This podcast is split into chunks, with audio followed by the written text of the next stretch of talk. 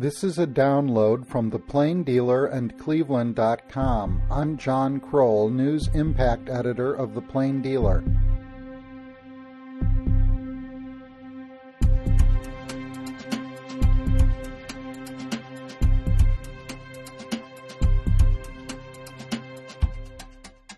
Previously in Johanna Facing Forward. Johanna Orozco lost both her parents within a few days of each other. As she struggled to deal with their deaths, she met a boy, Juan Ruiz. The music in this podcast is Johanna's Heartbeat, composed and performed by John Fobes for The Plain Dealer. To hear more of his compositions, go to fobes.net, F-O-B-E-S dot net. Johanna Facing Forward by Plain Dealer reporter Rachel Dissell. Chapter 2 A Tender Bond Turns Abusive. Johanna Orozco and Juan Ruiz had known each other since second grade when they attended Walton Elementary School together. They stood next to each other in a school picture and waved in passing, but they were never close before high school.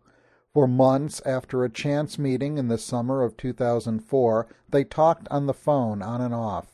At first they chatted, laughing about memories from their grade school years, but the conversations eventually deepened. Both high school students shared hurtful pasts. Her parents were dead and his were divorced. His parents' split had upset Juan. His grades dropped and he started getting into fights at school. His mother took him to see a counselor and he was later prescribed pills to help his moods. Johanna and Juan were each looking for a fresh start. He asked her to a movie. It was a Samuel L. Jackson flick called Coach Carter. But first, Juan had to pass the grandparent test. Wosbily and Juanita Orozco were protective of their two parentless grandchildren. They had strict curfews and rules for Johanna and her younger brother, Kevin. The couple came to the United States from Guatemala in 1985 to escape poverty and growing violence. Juanita, a sturdy woman who has both a dagger glare and a deep belly laugh, walked most of the way to Mexico alongside highways. Her husband, Wosbily, a short man with caring eyes, joined a few months later with their children, Alberto, Hilda, and Miriam. They hid in barns along the way, ducking immigration officials as they were guided from Mexico to the United States. They eventually all gained legal status, but their ties to Guatemalan tradition and their hometown remained solid.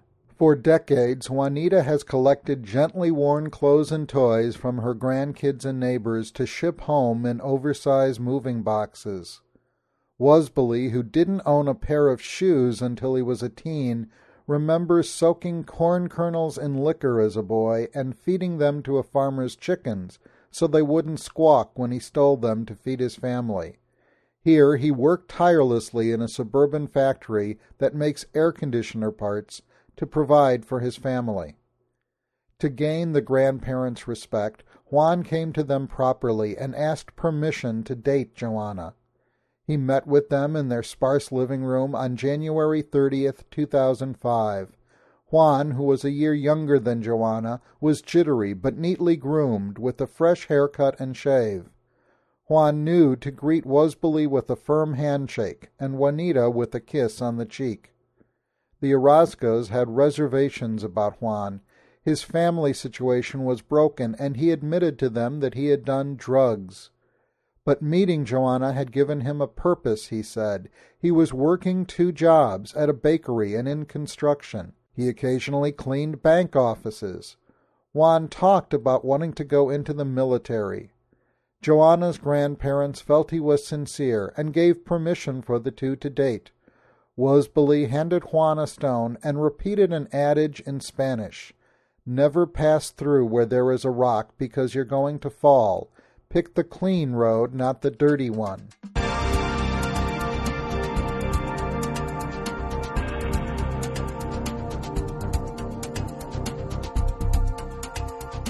That night, Johanna and Juan shared their first kiss. Johanna liked the way Juan treated her. He was caring and trusting. He bought her chocolate, perfumes, and a cuddly Care Bear. They strolled hand in hand up Joanna Street, a mixture of well-kept and deteriorating homes. They often stopped at the corner store for chips and pop. Once they began dating, the teens quickly became inseparable. When they weren't together, they were on the phone. Juan's mother, Candida, even disconnected her phones at night so they wouldn't stay up late chatting. Both Candida and Johanna's grandparents worried the love-struck teens were moving too fast. They encouraged them to be patient, but Johanna and Juan wouldn't listen.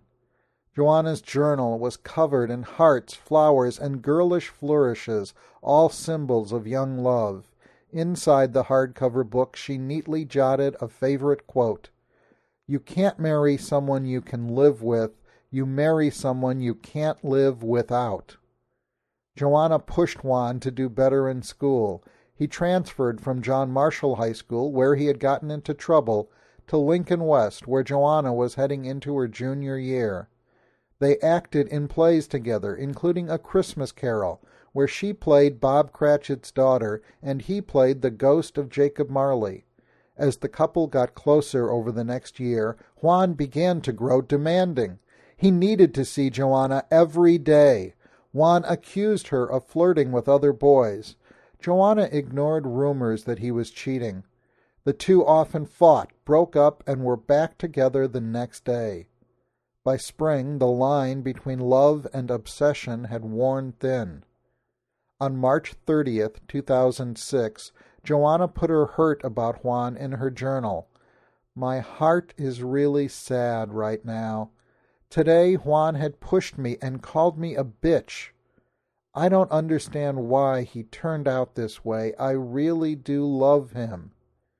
Johanna needed the relationship to work. She couldn't bear losing another person that she loved. But pushing soon turned to arm twisting, then kicking, once so hard it left a permanent mark on Johanna's leg. As she chronicled her injuries in her journal, Johanna tried to grasp what had changed. The perfect loops and curls of handwriting that Johanna's father had taken pride in became sloppy and desperate looking. Johanna would vow not to call Juan, only to break down. He would ignore her attempts. I hate him, I hate him, she scrawled in inch high letters in late June of last year.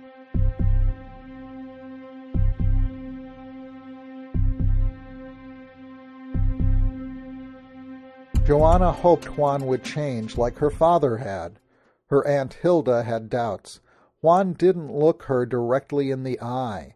She noticed he was polite and mannerly in front of Johanna's grandparents, but cussed and carried himself with a swagger when they weren't looking. Once, when she and Johanna went to the mall, Juan called Johanna's electric pink cell phone dozens of times. Where are you? he demanded to know. At the mall with my aunt, Johanna said. We're leaving. Minutes later he called again. Where are you now? On our way home. You should be at Snow Road already. Hilda told Johanna to turn the phone off or she was going to toss it out the window. He doesn't own you, she told Johanna. But Johanna's favorite aunt knew how hard it was to leave.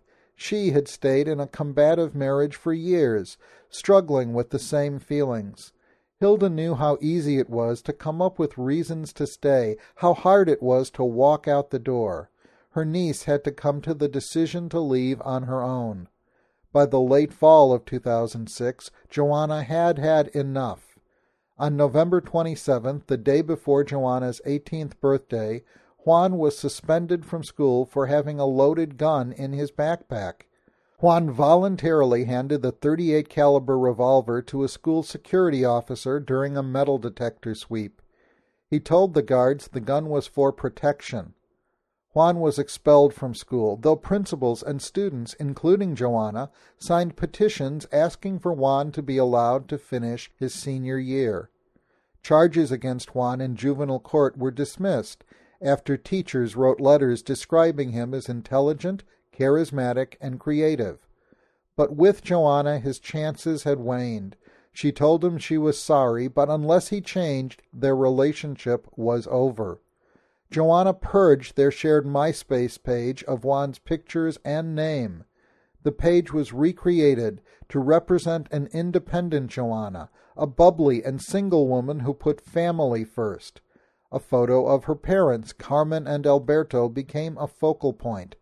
Juan was referred to vaguely as someone Johanna loved but wasn't with.